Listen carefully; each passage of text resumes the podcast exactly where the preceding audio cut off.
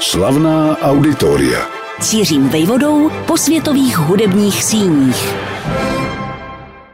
Často se mívá mylně za to, že kdo působí v tom či onom oboru tvůrčím způsobem, může časem vykonávat i řídící funkci. Vždyť přece svěřenou oblast důvěrně zblízka a v podrobnostech zná.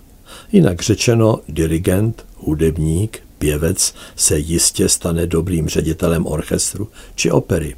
A nebo redaktor, scénárista, moderátor bude bez pochyby kvalitním šéfem v rozhlase, v televizi, v novinách. Opak ovšem bývá pravdou. Řídit vyžaduje odlišné a někdy zcela protichůdné vlastnosti, než vykonávat kreativní činnost. Je třeba být systematickým týmovým hráčem, ve prospěch celku většinou potlačit své vlastní ego, čehož ten či ta, kdo předtím takzvaně hrál na sebe, protože to jeho výkon předpokládal, není mentálně schopen. Nedokáže takzvaně přepnout, změnit své myšlení, svůj přístup k práci a k lidem. Výsledek? Uspět v tomto přerodu dokáží pouze výjimky. A zcela neobvyklé bývá, aby toho byli schopni průběžně. Měnit se ze šéfa ve tvůrce a zase naopak vyžaduje obzvláštní pružnost mozku. Nesporně to během své dlouhé, více než čtyřicetileté profesní kariéry zvládal Němec Peter Ruzicka, orchestrální, operní i festivalový manažer, který byl ovšem po celou dobu paralelně též skladatelem, dirigentem a pedagogem.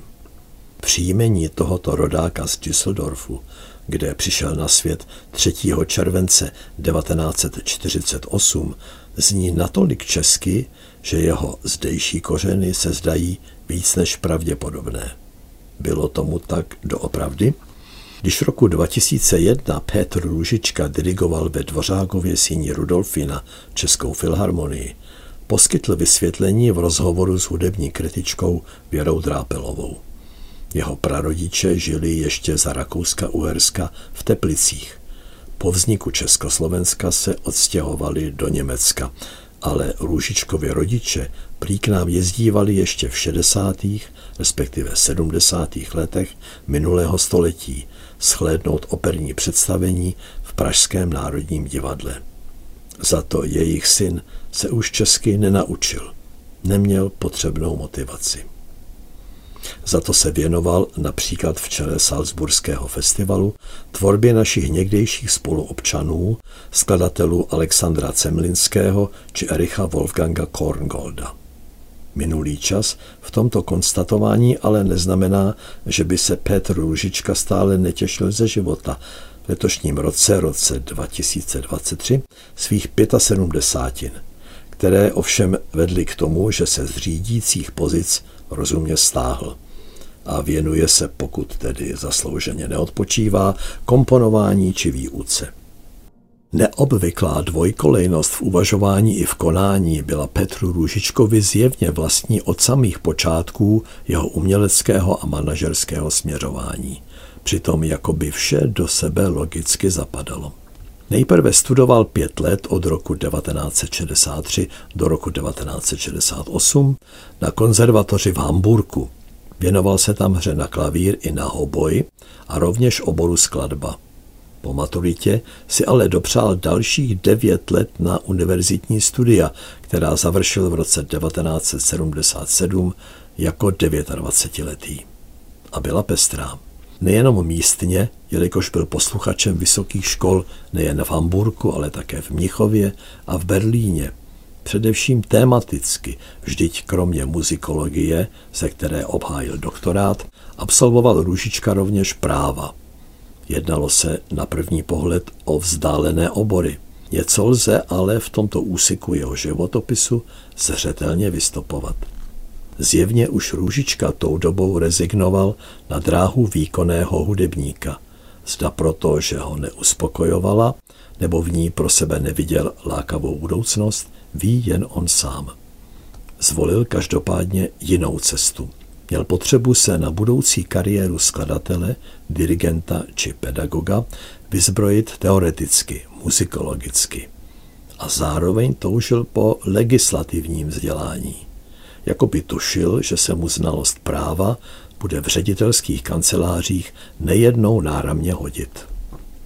Netrvalo dlouho a v roce devatenáct set sedmdesát devět, kdy mu bylo teprve třicet jedna, získal Petr Ruzicka své první manažerské místo. Stal se na dlouhých osm let intendantem Symfonického orchestru Berlínského rozhlasu, působícího tehdy za dob rozděleného Německa v jeho východní části. Jak to, že rodák ze Spolkové republiky touto nabídkou nepohrdl? Nabízí se dvojí vysvětlení. První je přímočaré.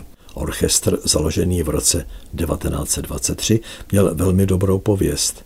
Jak šel čas, po hostině jej dirigovali Paul Hindemith či Arthur Honegger, Darius Milhaud či Arnold Schönberg, Sergej Prokofjev nebo Dmitrij Šostakovič. Nebylo tedy žádnou ostudou se tam stát šéfem. Druhý důvod byl zřejmě osobní.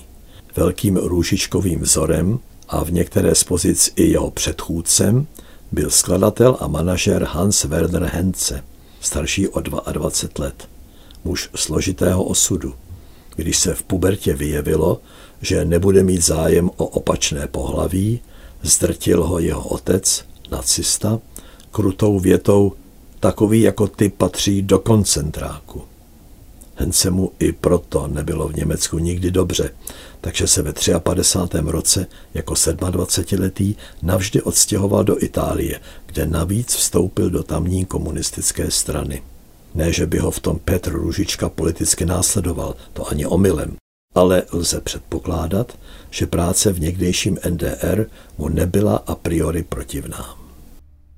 Druhou manažerskou příležitostí se Ruzickovi stala v roce devatenáct set osmdesát osm Hamburská státní opera i tamní symfonické těleso. Setrval v čele instituce devět let, ke konci své mise však přijal další nabídky.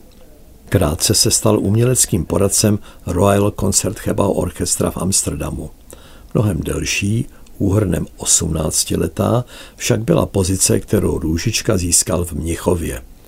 Jako umělecký ředitel Mnichovského bienále, které dává prostor soudobé hudbě i divadlu, tedy oblastem, které byly Ruzickovi blízké, vždyť sám se jako skladatel soudobé hudby profiloval.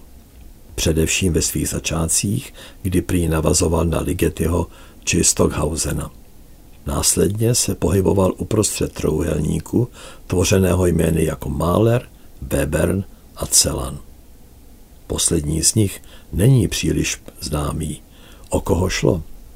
Paul Celan, vlastním jménem Paul Antschel, ročník devatenáct set dvacet, byl rumunský básník a překladatel židovského původu, polyglot, studující od roku devatenáct set třicet osm krátce v Paříži, odkud se ovšem po vypuknutí druhé světové války vrátil domů.